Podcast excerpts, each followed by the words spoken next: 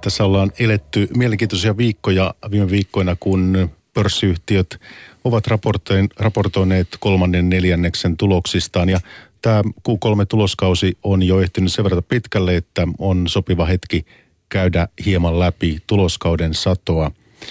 Ja eli pörssipäivässä tuloskauden satoa tarjolla tänään ja puhutaan yhtiöistä, toimialoista, muun muassa autoteollisuudesta. Ja tässä meillä vieraana osakestrategit Eero Färkkilä Nordeasta. Tervetuloa Eero. Kiitoksia, kiitoksia. Ja sitten Antti Saari OPsta. Tervetuloa. Kiitos. Ja nyt jos lähdetään tätä pörssitunnelmaa ja, ja markkinatunnelmaa tässä purkamaan, niin, niin tunnelmat ovat hieman, pessimismi on ikään kuin hieman markkinoilta tässä viime viikkoina vähentynyt ja, ja tuota, tunnelmat ovat hieman optimistisempia kuin, kuin vielä vähän aikaa sitten vai mitä ero? Joo, kyllä vaan. Että kyllähän tässä on viimeisen kuukauden aikana tunnelma kääntynyt kyllä aika lailla. Eli, eli tuossa loppukesän aikana Kiinan huolet ja, ja keskuspankkihuolet syöksi osakemarkkinat oikein kovaan laskuun, mutta lokakuu oli sitten varsin kovan elpymisen sävyttämään ja nyt ollaan sitten, sitten pohjista kyllä, kyllä noustu jo hyvinkin reippaasti. No kerrotko miksi? No kyllä se aika pitkälti liittyy näihin samoihin tekijöihin, että minkä takia sitten loppukesästä alettiin markkinoilla alaskin päin tulemaan, eli, eli Kiinan hidastumispelkoihin ja, ja, ja keskuspankkiliikkeisiin.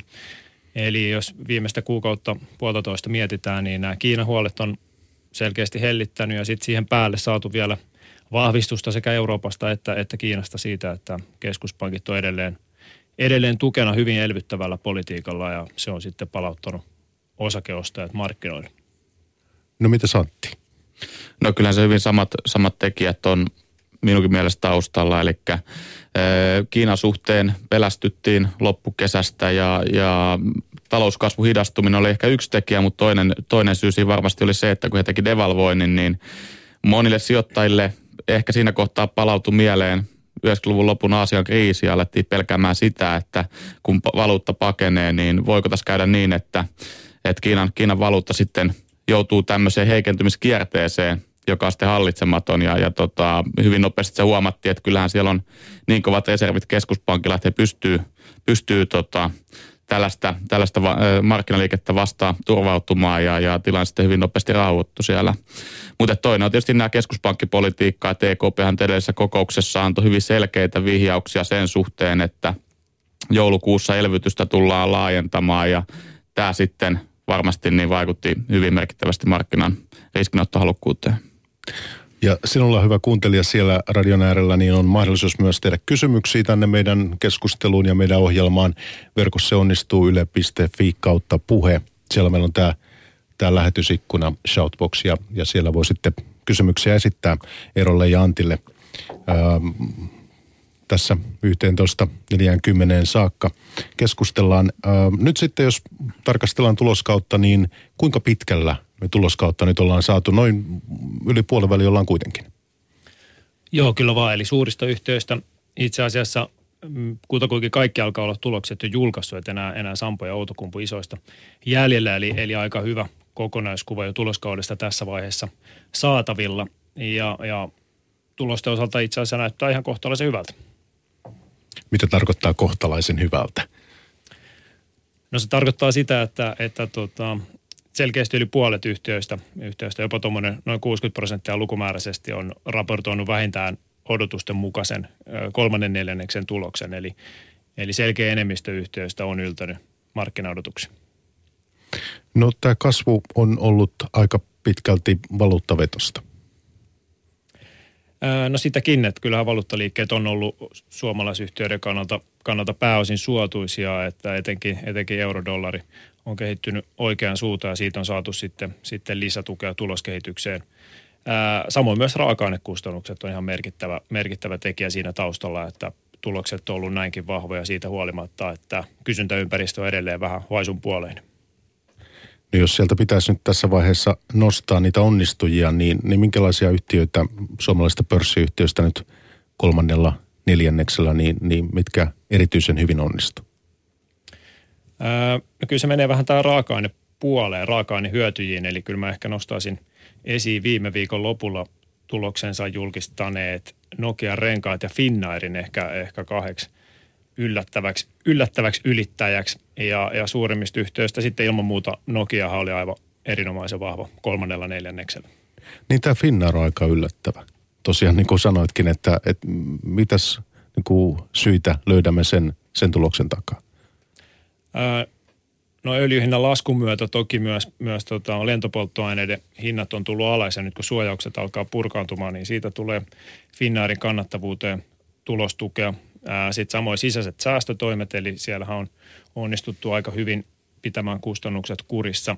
Ja sitten jos loppukesää Suomessa miettiä niin kuin helteet alkoi, niin eihän ole heinäkuun säät varsinaisesti kovin kaksisia täällä ollut, niin kyllä ne piti myös sitten koneiden, koneiden tuota, käyttöasteet Euroopan liikenteessä aika hyvällä tasolla, mikä näkyy sitten korkeina lippujen hintoina. Oletko sitä mieltä, että tässä on kyseessä joku pysyvämpi käänne? Finnair ei hirveän hyvässä tuloskunnassa menneenä vuosina ole ollut kyllä. No kyllä, nyt ainakin aika moni palikka on parempaa suuntaa. Nyt kun tulee vielä kaukoliikenteeseen uusi, uusi laajarunkolaivasto, tämän, tämän 350 Airbussi kannan myötä, niin kyllähän se tuo sitten vielä lisäpotkua siihen, koska on, on kuitenkin selkeästi tehokkaampia ja kustannustehokkaampia nämä, nämä uudet koneet. Että kyllä Finnairilla itse asiassa tällä hetkellä näyttää moneen vuoteen tilanne, tilanne oikeastaan niin kuin valosammalta. Niin, tätä ilmailualaa ei perinteisesti hirveän, hirveän tota, miten se nyt sanoisi, niin kun sijoittajat välttämättä on niin, niin positiivisesti siihen aina suhtautunut. Sillä on vähän semmoinen maine. Niin, eikö se ole vanha sanonta, että jos lentoliikenteellä haluaa tehdä pienen omaisuuden, niin kannattaa aloittaa isosta. No mitäs Finnairista positiivista? Antti Saari OPsta, sinä seuraat finanssialaa työksesi. Siellä kuitenkin pohjoismaiset pankit ovat hieman jäi, jäivät tota kolmannella neljänneksellä niin, niin ennusteista. No joo, sinänsä yllättävä tuloskausi, että finanssikriisin jälkeen varmaan ensimmäinen kerta, kun, kun kaikki kuusi suurinta pohjoismaista pankkia jää konsensusodotuksista ja, ja siinä oli monia tekijöitä, mutta että yksi iso tekijä on tietysti se, että markkina-aktiviteetti on ollut hiljasta nyt, nyt Q3, eli kesällähän on aina hiljasta, mutta se aktiviteetti tällä kertaa niin ei juurikaan ole elpynyt kesäkuukausien jälkeen. Ja kyllähän toinen tekijä on myöskin sitten se, että kyllähän korkoympäristö on sellainen, että korkokatteen kasvattaminen on osoittautunut pankeille äärimmäisen vaikeaksi. Ja, itse asiassa näillä lähes kaikilla suurilla pohjoismaisilla pankeilla korkokate itse asiassa tuli tällä hetkellä alaspäin. Eli kyllä sen tulo, tuloskunto sinällään on vakaa, mutta kyllä mä sanoisin, että tuloksen kasvattaminen lähikuukausina on todella vaikeaa, että jos se jostain tulee, niin se on perustuttava sitten kustannussäästöihin. Tiukka kulukuri. Kyllä, kyllä se tulee jatkumaan. No millä, kun pankit tällä hetkellä tulosta tekee? Voitko sitä avata sitten hieman, että kun, kun tämä korkotilanne on tällainen? Korkokatehan on edelleen kaikkein merkittävin tuloskomponentti, mutta se on tosiaan tällä hetkellä hieman laskemaan päin. Eli kyllähän niin palkkiotuotot on sitten se, millä sitä pyritään paikkaamaan.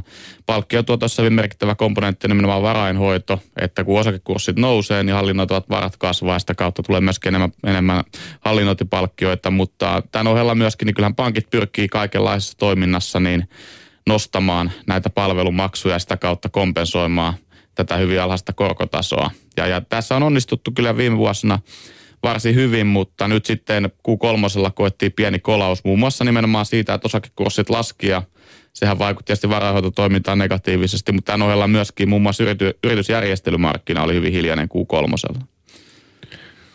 Täällä onkin joku kommentti verkopuolella, että jos ilmailualan yhtiö alkaa pärjäämään markkinoilla, niin se on orastavan kasvun merkki.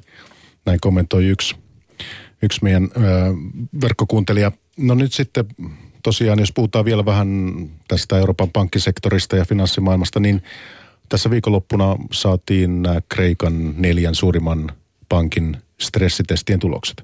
Oliko siellä jotakin mielenkiintoista, mikä osui niin kuin sinun silmäsi Antti? No ei, ei oikeastaan, että siellähän nyt havaittiin tämä noin 15 miljardin pääomavaje, mikä oli ihan odotusten mukainen, mutta ylipäätään tämmöisen stressitestin tekeminen on mun mielestä siinä mielessä vähän huvittavaa, että jos me lähdetään siitä, että tämä maa, jossa nämä pankit toimii, niin on käytännössä konkurssissa ja tekohengityksen varassa. Ja nämä pankeilla on taseet täynnä tämän valtion bondeja, niin mun mielestä on täysin naurettavaa tehdä näistä stressitestejä, koska on sanomattakin selvää, että näiden pankkien kohtalo on, on suoraan linkitetty siihen valtioon ja, ja se, se, se tarkoittaa silloin sitä, että niin kauan kuin muut EU-maat haluaa Kreikkaa tukea, niin homma toimii ja kun tuet loppuu, niin se laulu loppuu siihen. Mitä tämmöisiä sitten tehdään? Ehkä tällä nyt pyritään niin kuin tot, jollain tavalla parantamaan markkinoiden luottamusta se pankkisektoria kohtaan ja, ja kasvattamaan niitä pääomia siellä sitten, että, että tämä talletuspako, tai talletuspakohan on pysähtynyt jo keikassa, mutta että nämä, nämä rahat, joita, joita tallettajat on vetänyt ulos, niin saataisiin sinne palautumaan sitten. No Italian pankkisektorista ollaan myös paljon puhuttu ja, ja huolta on liittynyt siihen. Mikä tämä Italian tilanne on? No Italiassa ehkä ongelma on siinä, että äh, siellä ei ole pankkien taseita finanssikriisin jäljiltä siivottu. Että esimerkiksi Espanjahan toimi tässä hyvin fiksusti muutamia vuosia sitten, että he perusti Oskapankin ja, ja pankit pääsi myymään sitten ongelma, ongelma taseeränsä tähän Roskapankkiin ja sen jälkeen tehtiin taseen läpivalassut ja, ja pääomitukset ja tilanne Espanjassa oikeastaan aika hyvä nykyisin pankkisektorilla, mutta Italiassa tätä hommaa ei ole tehty, eli sijoittajat edelleenkään luota pankkeihin, ei luota siihen, että, että taseet on kunnossa ja, ja myöskin sitten pankit niin on tietyllä tavalla aika lamautuneet edelleen Italiassa, että niillä ei ole sellaista kyvykkyyttä toimia ja luotottaa kotitalouksia ja yrityksiä, kun, kun olisi, olisi toivottavaa. Eli tota, se, mitä siellä tarvitsisi tehdä, niin olisi nimenomaan kipeästi tämä roskapankki, jolla putsattaisiin taseet. Ja, ja tota, tästähän on paljon, paljon käyty keskustelua, mutta ainakaan vielä asian suhteen ei ole toimittu. Linda. Joo, meille tuli kysymys tänne yle.fi kautta puheenosoitteen lähetysikkunaan sen välityksellä. Tietysti tällä syksynä on kerrottu paljon YT-neuvotteluista, erilaiset suuretkin firmat on niistä kertonut. Kysymys liittyy niihin. Miten hyvin nämä firmat, jotka ovat isoista irtisanomisista ilmoittaneet, ovat pärjänneet esimerkkinä Fiskars? Eilen kuultiin tämä keramiikkatehtaan sulkeminen, nyt se päätös tuli. Niin, Helsingissä kyllä, joo. Mitäs Fiskars? No itse asiassa Fiskarsin äh, tuloshan, oli, oli ihan hyvä, että Fiskarsin kolmas neljännes sujui jonkin verran markkinaodotuksia paremmin, mikä silloin, silloin tota, äh, palkittiin markkinoillakin positiivisena reaktiona ja, ja näkymätkin oli ihan, ihan, ihan kohtalaisen, kohtalaisen vahvat, eli odottaa, odottaa kasvua viime vuodesta, eli muutaman miljoonan parempi liikevoitto tuli kuin mitä markkinoilla oli ennakoitu. Niin Fiskars myi tätä Wärtsilä-omistusta Ruotsiin tuossa jokin aika sitten ja, ja sitten he osti tämmöisiä ähm, posliinituotantoa tai mitä se oli tämmöistä vähän niin kuin laadukkaampaa premium-brändiä siihen taloon. Oliko nämä kuinka onnistuneita afääreitä? Nyt kai nyt voidaan jo vähän päätellä, kun, kun ollaan tuloksia saatu. Öö, no kyllä se ehkä vaatii vielä jonkun aikaa, muutaman neljänneksen, muutaman vuoden, että niitä voidaan kunnolla lähteä arvioimaan, että kuinka onnistuneita on. Alun ensimmäisiä tietoja, kun yhtiö antoi näistä kannattavuuksista tuossa kesällä, niin näytti, että, että pikkasen ehkä heikompaa, heikompaa tuloskuntoa kuin mitä, mitä alun perin oli arvioitu, mutta sitten taas kyllä tuo edelleen neljännessä oli ihan, ihan, ihan tota, ää, kohtuu vahva. Okei, okay, okei. Okay. Tota, sen verran vielä kysyn, Antti, kun tunnet tuota finanssisektoria, niin ja mainitsitkin keskustelun alussa tämän EKPn ja EKPn toimet. Niin mitä EKPltä nyt odotetaan? EKPltä odotetaan, että he tulee laajentamaan tätä nykyistä osto-ohjelmaa. Tällä hetkellä EKP ostaa 60 miljardilla eurolla velkakirjoja kuukausittain ja, ja markkinat odottaa nyt, että tämä määrää tullaan nostamaan ehkä jonnekin 780 miljardia. Ja päätös voisi tulla joulukuussa? Päätös tulee hyvin todennäköisesti joulukuussa. Selvä. Eli puheenpäivässä vietetään tänä tiistaina pörssipäivää. Tuossa oli äsken äänessä – Antti Saari, osakestrategi OPstä. Ja sitten meillä tässä on vierana myös keskustelemassa osakestrategi Eero Färkkilä Nordeasta. Ja sinä, Eero, oot seurannut myös ja tunnet eurooppalaista autoteollisuutta. Ja nyt myrskyn silmässä niin kuin, ja skandaalien keskellä on ollut tämä Volkswagen. Ja he kertovat vähän aikaa sitten tuloksestaan ja, ja se oli 3,5 miljardia tappiolla, jos katson oikein. Joo, eli Volkswagen kirjasi kolmannelle neljännekselle aika isoja varauksia tästä, tästä tota, ää, dieselskandaalin korjauskuluista ja mahdollisista muista, muista kustannuksista.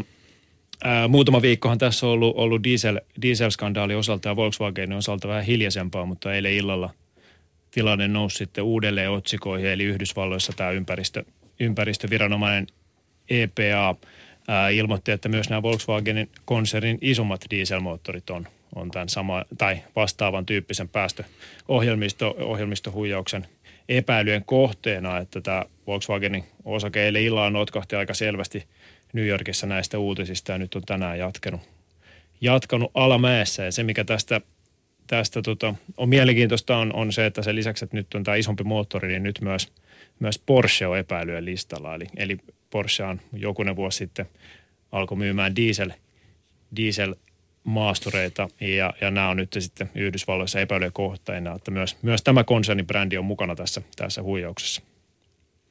Miten vakava paikka tämä on Volkswagenille? No jos tätä eilistä uutista miettii, niin nämä on volyymeiltaan selvästi pienempiä moottoreita, siis myyntimääriltään, eli, eli kyse on siis näistä kolmen litran V6 dieselmoottoreista, joita on selkeästi vähemmän myyty kuin näitä ää, kaksilitraisia ja sen moottoriperheen moottoreita. Eli, eli tämä uusi, uusi skandaali ei ole mittakaavaltaan yhtä merkittävä kuin se ensimmäinen, mutta toki tämä on aika iso mainekolaus lisää tähän, tähän tota, jo valmiiksi aika kovana vellomaan, vellovaan päästösoppaan. Mutta jos kokonaisuutta mietitään, niin, niin onko yhtiön tulevaisuus jollakin tavalla vaarassa? No kokonaisuudessaan Volkswagen on erittäin vakavarainen yhtiö parikymmenen miljardin euro, euron kassansa kanssa. Mutta se, mikä tässä on ehkä isompi kysymysmerkki, on se, että mikä on yhtiön kysyntänäkymä tästä pidemmällä tähtäimellä. Eli minkä tyyppisen mainekolauksen tämä, tämä, tämä antaa, mikä on, mikä on etenkin Yhdysvalloissa, jossa tämä kohu on kaikkein suurin, niin, niin siellä nyt ainakin varmaan diesel Volkswagenin näkymä alkaa olla aika, aika olematon. Ja sitten toki tällä on vaikutuksia sille, että autosektori tällä hetkellä aika isossa murroksessa, isot tuotekehityskulut, kun siirrytään vanhoista tekniikoista erityyppisiin hybridiratkaisuihin. Ja jos yhtiöllä menee miljardikaupalla kuluja sitten tällaiseen vähän niin sanotusti ylimääräiseen, niin kyllähän se on sitten pois jostain muusta ja voi sitten herättää kysymyksiä, että minkä tyyppinen on Volkswagenin mallisto sitten vaikka viiden vuoden päästä. Onko meillä mitään arviota siitä, että minkälaisia korvausvaateita, niiden kokoa, millaisia voisi olla tulossa? No kyllä se tässä vaiheessa menee aika lailla spekuloinnin piikki, eli ei ole vielä, vielä mitään tarkempia arvioita, mutta kyllähän näitä on liutaryhmäkanteita ja, ja muita vaateita kyllä nousemassa. Eli, eli, ja sitten mikä on näiden korjauskustannusten hinta ja taloudellinen vaikutus sijoittajan kannalta ja, ja osakkeenomistajan kannalta, niin, niin se on vähän aikaista vielä arvioida, mutta, mutta tota, Volkswagen nyt jonkun verran nosti sitä varausta, mikä ne on tehnyt ja itsekin varoitellut, että saattaa olla, että se ei ole riittävä se, mitä on toistaiseksi tehty. Että kyllä tästä voi vielä aika, aika iso skandaali paisua ja toki sitten laajemmassa, laajemmassa äh, yhteydessä myös kysymys siitä, että mikä on koko niin kuin diesel, dieselautojen tulevaisuus. Että Euroopassa on niiden markkinaosuus ollut, ollut suhteellisen, tai siis erittäin korkea suhteessa sitä, mitä se on vaikka Kiinassa tai Yhdysvalloissa. Ja sitten muut autovalmistajat, niin onko jotakin markkinahuolta tai, tai miten markkinoilla ajatellaan siitä, että tämmöiset asiat vois koskettaa myös niitä toisia valmistajia? No kyllähän nyt huolia muistakin, koska, koska tota, näissä mittauksissa on, on ollut ylityksiä, ylityksiä muillakin, muillakin valmistajilla, mutta ei tämmöistä vastaavan laajuisesta ei ole kyllä merkkejä muuta kuin, ainakaan toistaiseksi muuta kuin Volkswagenin osalta, mutta kyllähän tämä koko, koko autoteollisuuden perustuksia ää, järkyttää ja horjuttaa kyllä, kyllä aika lailla. Mielenkiintoinen listautuminen on ollut tässä, tässä ihan äskettäin. Jos katsoo, niin viime viikolla New Yorkissa Ferrari tuli listalle. Joo, se on, se on tota aika, aika paljon julkisuutta saanut, saanut ymmärrettävästi.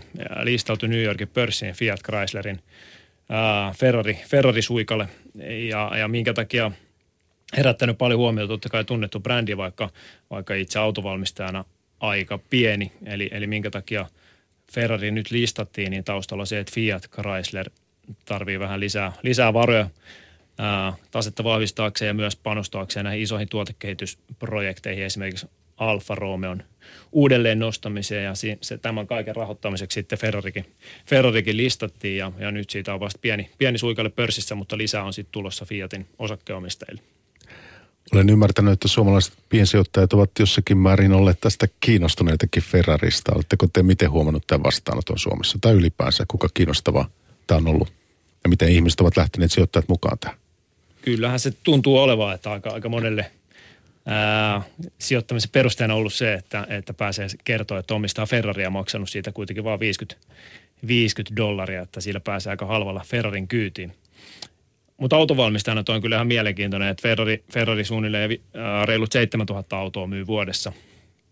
Ja Fiat, koko Fiat siis melkein, melkein lähemmäs, lähemmäs 5 miljoonaa ja silti, silti tota, suunnilleen 40 prosenttia koko Fiatin arvosta on tätä Ferrari-omistusta. Eli kyllä siinä aika erityyppisillä arvostuskertoimilla myydään, myydään kyllä tota Ferrareita kuin mitä sitten loppukonserniautoja. Antti, millä mielellä sinä autoteollisuutta seuraat? No tosiaan tällä hetkellä niin totta kai se koko teollisuuteen vaikuttaa tuo Volkswagen-skandaali ja, ja pitää sijoittajat ehkä hieman varpaillaan, mutta tuo Ferrarin listaus on nimenomaan siinä mielessä mielenkiintoinen, että niin kuin yhtiö itsekin sanoi, niin sitähän ei kuulu verrata autoyhtiöihin, vaan enemmänkin näihin luksustuotevalmistajiin. Ja kyllähän se näkyy arvostustasossakin, että se on aivan toisessa maailmassa kuin, kuin missä minkään muun autovalmistajan arvostustaso tällä hetkellä tai milloinkaan muulloinkaan. Ja, ja tota, Siinä näkyy myöskin se, että nimenomaan tunnepitosta sijoittamista on harrastettu aika paljon. Moni, moni yksinkertaisesti haluaa omistaa näitä osakkeita, eikä niin paljon mietit sitten, että mikä se todellinen arvostustaso on tai onko siinä mitään järkeä. Joo, eli siis siinä ei vält, siinä tosiaan puhuta niin auto, autojen valmistamisesta, vaan se on, se on ihan muita oheistuotteita, lisenssituloja ja kaikkea tämmöistä. Kyllä. Ja siinä suhteessa tämä on, jos ajatellaan vaikka jotain muotitaloja, niin eihän ne välttämättä rahaa tee sillä niillä vaatteilla, vaan, vaan siinä on hajuvedet ja, ja siinä on kaikki asusteet ja muut ja huivit ja tämmöiset ihan muut asiat kuin, kuin se, mitä ikään kuin nähdään, nähdään sitten vaikka muotilehdissä näytöskuvia tai muuta, että, että tässä on vähän niin kuin samantyyppinen ilmiö kyseessä. Kyllä, ja, ja toinen tekijä on sitten myöskin siinä se, että tällaisten luksustuotteiden kysyntähän on yleensä – hyvin vakaata, koska sellaiset ihmiset, ketkä nyt miettii Ferrari ostamista, niin, niin yleensä on sellaisessa asemassa, että, että taloudelliset suhdanteet ei välttämättä siihen ostopäätökseen vaikuta. Ja sama tietysti monella muulla luksustuotteella. Niin joo, esimerkiksi tämmöinen ranskalainen luksusmerkki kuin LVMH ähm, myy champagnea, konjakki, käsilaukkui, veskoa, kaikenlaista tämmöistä. Niin, tota, niin hekin, hekin vahvasti Kiinassa esimerkiksi on, on läsnä. Kyllä, ja Kiinahan on nimenomaan luksustuotteille mielenkiintoinen markkina, että sitä mukaan kun siellä väki vaurastuu, niin kyllä se mielellään silloin niin halutaan, halutaan sitä elintasoa osoittaa, osoittaa ja silloin paljolti rahaa millään käytetään tämmöisiin näkyviin luksustuotteisiin, niin kyllä esimerkiksi autoihin, kelloihin, laukkuihin, muihin vaatteisiin. No sen verran vielä tästä Ferrarista. Tämä on kuitenkin niin kiinnostava, niin miten niihin, minkälaisia lukuja mitä me voitaisiin niin odottaa, entä arvostustasot tässä vaiheessa, niin, niin voisiko täällä olla niin kuin, onko jotain tavoitehintoja? No se ei ole vielä, Ferrari Osake ei ole vielä mitenkään kovin laajassa, laajassa analyytikkoseurannassa, että ei ole mitään arvostushintoja, mutta kyllähän toi on niin kuin, ää, jos toteutunutta tulosta katsotaan, niin nousee kyllä ihan omaan kategoriaansa, omaan luokkaansa auto, autosektorilla, ää, mutta tosi yhtiön johtokin silloin, silloin jo, jo listautumista suunnitellessaan niin, niin kommunikoi, että tätä ei pidäkään verrata autoyhtiöihin, vaan tämmöisiin luksus, luksustuotevalmistajiin. Mutta toki Ferrari tekee kyllä erittäin hyvää marginaaliakin, eli kyllä, kyllä noissa on niin kuin, ää, kannattavuuskin on ihan eri, eri tasoa kuin sitten muilla, muilla autoyhtiöillä. Ja itse asiassa Ferrarin myynnistä tai liikevaihdosta 70 prosenttia tulee autoista ja loppu tulee sitten muun muassa lisenssimyynnistä ja moottorimyynnistä ja formulatallista. Osaatko meille mennä aiheessa eteenpäin? Tässä palataan kotimarkkinoille ja ihan, ihan kulutustavaroihin ja tämmöisiin arkisempiin juttuihin, mutta sen verran vielä autoteollisuudesta ero, niin ö, osaatko antaa meille lyhyen yleisarvion siitä, että miten voi eurooppalainen autoteollisuus tällä hetkellä? Muun muassa Ranskassa on ollut paljon vaikeuksia. Joo, itse asiassa Eurooppahan on automarkkinoilla tämmöinen pieni valopilkku, eli, eli tota, Euroopassahan menekki on, tai autojen kysyntä on lähtenyt ihan, ihan tota, hyvään kasvuun. Että just tänä aamulla itse asiassa tuli BMWn osavuositulos, jossa BMW nosti itse asiassa Euroopan näkymiä, eli, eli odottaa, että Euroopan automarkkina kasvaa jopa kovempaa kuin mitä aikaisemmin on odotettu. Ja, ja kyllä monet autoyhtiöt, tämä Volkswagen nyt on heittänyt aika ison varjon tähän, tähän tuota sektorin päälle, mutta kyllähän monet autoyhtiöt on itse asiassa erittäin vahvassa, vahvassa tuloskunnossa. Kärkipäässä mainittu BMW ja sitten Daimler, jolla myös, myös on, oli, on ollut erittäin, erittäin tota, hyviä myyntilukuja. Entä kysyn senkin, kun, kun ala tunnet, niin Yhdysvalloissa, miten sitten taas amerikkalainen autoteollisuus? Öö, no sielläkin, niin jos katsotaan minkä tyyppisessä pinteessä, pinteessä sektori Yhdysvalloissa on, niin onhan sielläkin aika huikea nousu pohjilta ja Yhdysvalloissakin myynti, myynti hyvässä kasvussa – jos yhdysvaltalaisia autovalmistajia katsoo, niin itse asiassa ajankohtainen päivä, koska tänään tämä auto, autoyhtiöistä pienin, mutta puhutuin, eli, eli Tesla julkistaa illalla tuloksensa, että tämä on sinänsä niin kuin yhdysvaltalaisen autoteollisuuden kannalta ihan kiinnostava päivä, että saako tappiollinen Tesla, minkä näköiset luvut pöytä. Ja he on tehnyt per auto niin aikamoisia, aikamoinen tappio per myyty auto. Joo, joo kyllä vaan. Tesla on vielä kyllä niin kuin siihen matkaan, että niillä tuloksia tehdään, mutta on tuo aika, aika vakuuttava tuommoinen toimialalle – ää, toimialalle tuleminen, että, että on nöyryytetty monta isoa perinteistä yhtiötä näillä, näillä sähköautoilla. Selvä. Palataan nyt Yhdysvalloista ja, ja luksusmarkkinoilta niin, niin kotimaan, kotimaan tilanteeseen, kotimarkkinoille. Jotakin, jotakin tästä ja, ja kaupasta ja, ja minkälaisissa tunnelmissa täällä nyt ollaan. Jos mä otan esimerkin vaikka Appetit, ruokavalmistaja, elintarvikeyhtiö, niin kertoi tuloksensa tuossa muutama päivä sitten ja, ja voikaan nyt sanoa tuskin kukaan eri mieltä, pettymyshän se oli.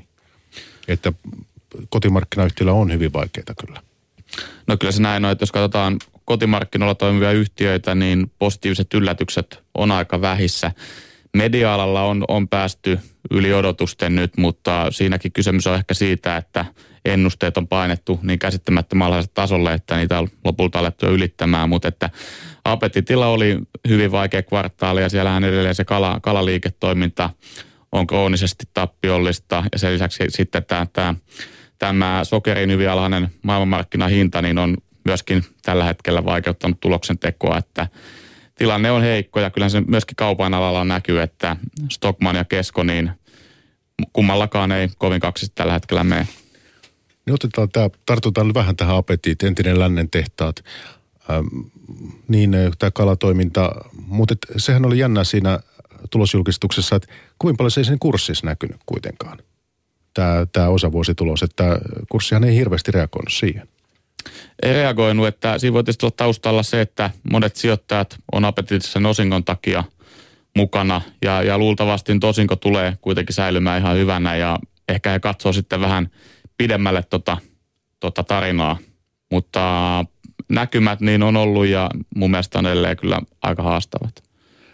Ja Atria on kertonut lukunsa ja tällä viikolla saadaan sitten muun muassa Raisio ja HK Scan. Mitä Antti odotat näiltä? No Raisio on aina mielenkiintoinen, että saadaanko jotain uutta tietoa tästä Benemilk-innovaation kaupallistamismahdollisuuksista, mutta muilta osin niin kyllä Raisiokin tekee sen tuloksensa päässä Suomen ulkopuolella ja nimenomaan tämmöisillä brändituotteilla ja siinä mielessä niin en usko, että Raisiolla sen kummempia, kummempia niin ongelmia olisi, olisi kasvattaa tulostaa ja, ja päästä tavoitteisiin. HKllahan se olisi enemmänkin kustannustehokkuuspeliä. Missä vaiheessa HK-remontti nyt on? Siellä on Tanska ollut kyllä aika vaikeassa tilanteessa ja ollut tappiollinen tässä viime aikoina, että, että onko jotakin niin toiveita, että saataisiin tässä loppuvuonna niin, niin Tanska, Tanska plussalle. Tämä on kysymysmerkki tietenkin. No se, se on aika vaikea lähteä arvuttelemaan, mutta että kyllä siinä on paljon tehtävää jäljellä, sanotaan näin. Okei, okei, ja Stockman sitten. Niin tota, sekin oli aika, aika, aika hankalaa se heidänkin tilanne tosiaan on. Joo, eli kyllä Stockmannin tuloksessa Lindex, vaateketju Lindex oli, oli odotuksia vahvempi, mutta sitten taas tämä tavarataloryhmän, ää, joka nyt on tutumpi bisnes, niin sen käänne näyttää kyllä lykkääntyvä edelleen, eli jäi kyllä selvästi odotuksia heikommaksi. Mutta toki osakkeen nykyarvostuksessakin, jos katsotaan missä kurssi huitelee, niin eipä sille tavarataloliiketoiminnalle itse asiassa mitään arvoa kyllä annetakaan. Että se on lähinnä kiinteistöjä ja sitten toi vaateketju Lindex, jota siinä Stockmannin osakkeessa tällä hetkellä hinnoitellaan omistajina heillä muun muassa näitä, näitä perinteikkäitä säätiöitä. Mitä me voidaan ajatella Stockmanin ensi kevään osingosta? Onko siitä jotakin teille osunut silmään, että minkälaisia ennusteita? No kyllä sanoisin, että sitä ei kyllä kannata, kannata jäädä odottelemaan, että, että kyllä näkymä on aika, aika vaikea, että ei varmaan ole kyllä tulossa siltä puolelta yhtään mitään ennusteiden mukaan. Selvä. Ja sitten suomalaisten piensijoittajien suosikki tietenkin on tämä Nokia ja hieman jo, jo alussa viitattiinkin siihen, että heiltä saatiin aika myönteinenkin tulos. Tässä otettiin, otettiin markkinoilla myönteisesti vastaan. Uh, avataan hieman tätä, että ne, jotka on Nokiasta kiinnostunut, niin, niin hieman saa kuulla tässäkin siitä, miten hyvä tulos, tulos syntyi. No kyllä se oli aivan erinomaisen vahva kyllä, eli, eli tota, jos katsotaan vielä minkälaisia oli kilpailijoiden luvut, mitä vaikka Ericsson kolmannella neljänneksellä minkälaista tulosta teki, niin kyllä tuo Nokia marginaalikehitys on ollut kyllä vakuuttavaa jälkeen, minkä myötä toi kolmas neljänneskin oli noin vahva. Sitten jos siihen päälle vielä katsotaan se, että yhtiö pikkasen viilas vielä paremmaksi sitä kannattavuusnäkymää ja sitten aikasti ohjeistusta siitä, että koska nämä Alcatel-fuusiosta tulevat synergiahyödyt tulee läpi vielä vuodella aikaisemmasta arviosta. Eli kyllä se kokonaisuudessaan Nokia oli kyllä, tarjosi kyllä aika maittavan kattauksen tuolla kolmannen neljänneksen tuloksella. Et siinä ei paljon heikkoja, heikkoja kohtia kyllä, kyllä tota löydy. No entäs tämä, nämä uudet tekniikat ja teknologiat ja muut. Siellähän on tämmöistä virtuaalikameraa ja, ja tällaista kehittelee tulossa. Voidaanko niiltä jo tässä vaiheessa odottaa jotakin? Ää, no ei niin minkäänlaista niin merkittävää taloudellista vaikutusta tässä vaiheessa vielä ole, mutta, mutta toki tämmöisiä mahdollisia tulevaisuuden kasvuaiheita, jotka voi sitten muuta liiketoimintaa tukea, mutta ei niille sinänsä vielä mitään semmoista merkittävämpää tulosvaikutusta vielä ole. Että kyllä se on tuo perusverkko, verkkoliiketoiminta, jonka, jonka vahvuuden ansiosta yhtiö teki noinkin, noinkin kovan tuloksen. Ja 7 miljardin euron pääomarakenteen optimointiohjelma. Tähän kuulostaa hienolta, mutta käytännössä tarkoittaa siis osinkoa, lisäosinkoa, omien osakkeiden ostoa, tätä. Joo, kyllä vaan. Eli, eli sieltä on tulossa, tulossa juuri kaikkea tätä. Eli, eli tota, tavallista osinkoa ja lisäosinkoa ja, ja, ja sitten takaisinostoja. Muistatteko omien, omien tuota, pankkien tavoitehinnat Nokialle tällä hetkellä? Ollaanko, ollaanko lähellä? Tässä papereita katsotaan ja, ja näin. Antti, tuleeko mieleen? Olisiko meillä ollut ehkä tuommoinen reilu 10 prosenttia nousupotentiaalia, että lisää suosituksella me tällä hetkellä, kun ollaan. Okei, okay. ja ero? Joo, meillä nostettiin tavoitehintaa tuloksen, vahvan tuloksen jälkeen ja se on nyt seitsemässä eurossa. Selvä. Ja nyt mitä kurssi on ollut siinä 6-7 luokkaa? Niillä nurkilla. Että... Niillä nurkilla. Selvä. Ja sitten poimitaan tuolta Yhdysvaltojen puolelta, niin Facebook ei ole tässä vielä kertonut tulostaan kertoo huomenna, mutta Twitter on. Ja heillähän toiminta on toikin neljännes, niin jäi tappiolla. Kyllä, että tota, Twitterillähän on, on edelleenkin tosiaan se haaste, että he eivät ole tehneet, tehneet tulosta ja ei nyt ihan välittömässä läheisyydessä nähtävissäkään, että mistä, mistä sitä tulosta tyntyisi, mutta kyllähän Facebookilla ja Twitterillä molemmilla e-, etuna tosiaan on se kuitenkin, että he on niin vahvistaneet asemiaan markkinointikanavana ja, ja tietysti tämä on yksi tekijä myöskin sille, minkä takia perinteinen media on sellaisessa ahdingossa kuin se tällä hetkellä on. Mutta jos katsotaan kurssikehitystäkin, niin Twitter on mennyt alaspäin, Facebook ylöspäin. Että kyllähän siinä näkyy, näkyy kanssa se, että Twitter ei tee rahaa, Facebook tekee. Ja, ja Twitterin osalta niin tulevaisuuden mahdollisuuksia tietysti on paljon sen tuloksen tekemisen suhteen, mutta osakkeen arvostaminen on tietysti vaikeampaa, koska yhtiöt ei tulosta, niin, niin on hyvin vaikea sanoa, että mikä se kannattavuustaso voisi sitten tosiasiassa parhaimmillaan olla. Mutta kasvua on paljon. Mutta kuitenkin tulevaisuus on vain kysymysmerkki sen suhteen. Öö, kyllä se on jo, että, että kun tulosta tosiaan ei ole vielä ikinä tehty ja, ja ei nyt olla ihan lähelläkään sitä nollatasoa, niin, niin, niin siinä voi aika monennäköisiä skenaarioita piirtää tulevaisuuden suhteen. No kuinka kallis tai, tai halpa tai vai miten Facebookin osaketta sitten pitäisi ajatella? Onko meillä siitä jotakin ajatuksia, että, että mikä sen arvostus on tällä hetkellä? Onko se jotenkin järkevissä mitoissa? Siitähän on puhuttu, että onko, onko siinä jotakin kuplaa tai muuta. No nyt, nythän tulos on, tulostaso on, on sen verran kova, että Facebookin konsensusennusteisiin perustuva P-lukuhan on tällä hetkellä 450 paikkeilla liikkunut. Et mun mielestä se nyt on vielä ihan kohtuullinen, jos yhtiö pystyy tuollaista kasvua pitämään yllä, että 340 prosentin liikevaihto kasvua ja, ja samalla sitten kannattavuutta pystyy parantamaan. Että sanotaan näin, että jos yhtiö pystyy lunastamaan analytikoiden odotukset, niin silloin mun mielestä tämä arvostustaso on hyvinkin perusteltu. Selvä. Ja sitten palataan, palataan kotiin sen verran, että tämä Outokumpu, myös niin kuin Nokia tuossa edellä, niin on tällainen piensijoittajille kovin tuttu osake. Puhutaan kansanosakkeesta. Ja uusi toimitusjohtaja aloittaa ensi vuonna. Tulee Hollannista, Roland Baan. Seitovirta on, on Seitovirran jälkeen tulee. Niin minkälaisia arvioita tässä vaiheessa kummusta tulos tulee tällä viikolla? Joo, eli, eli tota, Outokumpu on kyllä ilman muuta vielä kiinnostavia näitä jäljellä olevia ja, ja, ja jos ihan tästä viime viikkojen uutisantia miettii, niin toki toimitusjohtaja vaihdossa. Ja sitten toinen hyvin mielenkiintoinen oli ilman muuta tämä kiinalaisomistuksen myynti. Eli, eli Outokumpuhan myi, myi yllättävänkin kovalla hinnalla tämän, tämän, tämän tota, ää, osuutensa tästä kiinalaisyksiköstä melkein kokonaan. Ja, ja sen myötä kyllä itse asiassa tasehuolet hälveni aika lailla, eli, eli ää, ei mitään välitöntä riskiä tai uhkaa siitä, että pitäisi tasetta lähteä vahvistamaan osakeannin tai jonkun muun ratkaisun keino. Eli se, se kyllä yllätti, yllätti odotukset, kuinka hyvä hinna Outokumpu tuosta kiinalaisyksiköstä sai. Eli siis Antti voidaan tässä vaiheessa unohtaa? Ää, no ainakin tällainen niin kuin, tämmöisestä niin kuin perinteisestä sijoittajan horisontista, että ei nyt toi mikään ihan, ihan lähi, lähiaikojen riski. Eli kyllä toi selkeästi kyllä vahvisti Outokummut asetta toi, toi Kiinan yksikön myynti. Mutta sieltähän saatiin äskettäin kuitenkin negatiivinen tulosvaroitus. Että. Saatiin näin, että, että tuloskehitys on edelleen, edelleen äh, vaikea matalien käyttöasteiden ja vaikean markkinan takia. Äh, se, mikä saattaa sitten seuraava jonkinlainen positiivinen ajuri olla se, että jos Yhdysvalloissa saadaan nämä paljon puhutut terästullit, vähän tämmöinen vastaava, mikä, mikä Euroopassa markkina on, on parantanut. Siitä oli taas eilen, eilen jonkin verran huhuja Yhdysvalloissa, että ne olisi tai markkina-analyytikkoarvioita, että ne olisi siellä etenemässä. Että se saattaa olla siinä semmoinen positiivinen ajuri ylöspäin, vaikka toi tuloskehitys näin muuten on vähän, vähän tuskasta. Antti, kumpu?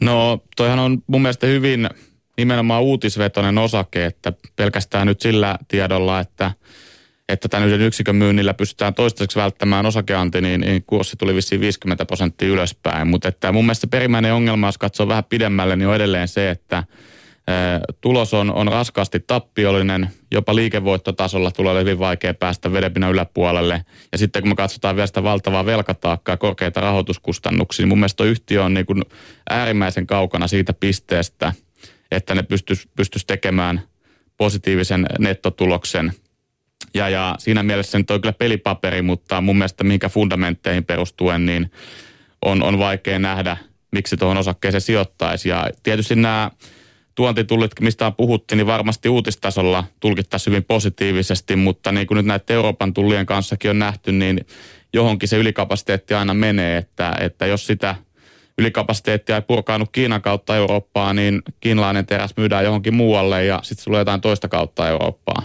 Et sinänsä niin suhtautuisi tuohon koko toimialaan vähän varovasti, koska siinä on nämä rakenteelliset ongelmat ja ylikapasiteettitilanne edelleen hyvin, hyvin tota, vakava. Pörssipäivä alkaa tässä lähentyä loppua. Linda, niin kun olet siinä verkossakin ollut ja nähnyt niitä kommentteja, niin onko sieltä tullut jotakin sellaisia kysymyksiä, mikä on sinulle jäänyt mieleen? Että No ei varsinaisia kysymyksiä. Täällä on keskusteltu aika paljon nimenomaan tästä Stockmannista ja sitten siitä, että mistä Stockmannin vaikeudet nyt sitten johtuvat, että on, onko tämä verkkokaupassa epäonnistuminen siinä jälkeen jääminen niin aiheuttanut sen, että nyt ollaan aika syvällä, syvällä kuopassa. Ja on myös paljon puhuttu näistä kotimaisista pörssiyhtiöistä ja designyhtiöistä, jotka on siirtänyt tuotantoa tuonne kaukoidän suuntaan ja käyty keskustelua siitä, että miten se on mahdollisesti vaikuttanut heidän tuotteisiinsa. Onko, onko laatu heikentynyt? Ei ehkä suoraan liity tähän pörssiasiaan. No tietysti yhtiöiden toimintaan liittyy hyvin ole, oleellisesti nämäkin kysymykset ja, ja mitä Suomessa kannattaa tehdä ja näin. Onhan nämä tietysti kaikki toivottaisi, että, että meillä, meillä työllisyys kehittyisi positiivisesti. Se on tietysti ihan selvä ja, ja hyviä, hyviä asioita ottaa tässäkin esille. Mutta ennen kuin lähdetään jälkipörssin kanssa eteenpäin, niin ihan lyhyet kommentit Eero ja Antti. Osinkokevät on tulossa ja sitä puhutaan jatkossa tässäkin lähetyksessä pörssipäivässä tarkemmin, mutta että miltä näyttää tuleva pörssi, osinkokevät? Joo, eli kyllä näiden Q3-tulosten myötä niin, niin alkaa olla kuitenkin jo sen verran iso osa yhtiöiden kokonaisvuosituloksista tiedossa, että jonkin verran näkyvyyttä on ensi kevääseen. Ja osinkokevät näyttää kyllä varsin hyvältä. Että odotetaan kyllä kasvavaa osinkopottia ja, ja että enemmistö yhtiöistä kasvattaa voitojakoa viime vuodesta. Jantti. No vähän samanlaiset tunnelmat, että vakavaraisuustasot on, on, on hyvät, tuloksen tekokyky on hyvä ja investointitarpeet on maltillisia. Että kyllä tässä niin luultavasti – osingot yleisesti ottaen tulee kohoamaan ja kyllähän siellä Helsingin pörssissä niin on paljon erittäin houkuttelevia osinkotuottoja tarjolla. Ihan stabiileista, hyväkuntoista yhtiöistäkin monista on tarjolla sitä 5-6 prosentin tuottoa. Eh, ihan lähtien liikkeelle esimerkiksi Tieto, Nordea, eh, tämä tyyppiset yhtiöt, niin niitä on paljon. Antti Saari Opeista, osakestrategi ja osakestrategi Eero Färkkilä Nordeasta. Kiva, kun pääsitte käymään pörssipäivässä. Kiitoksia. Joo, kiitos.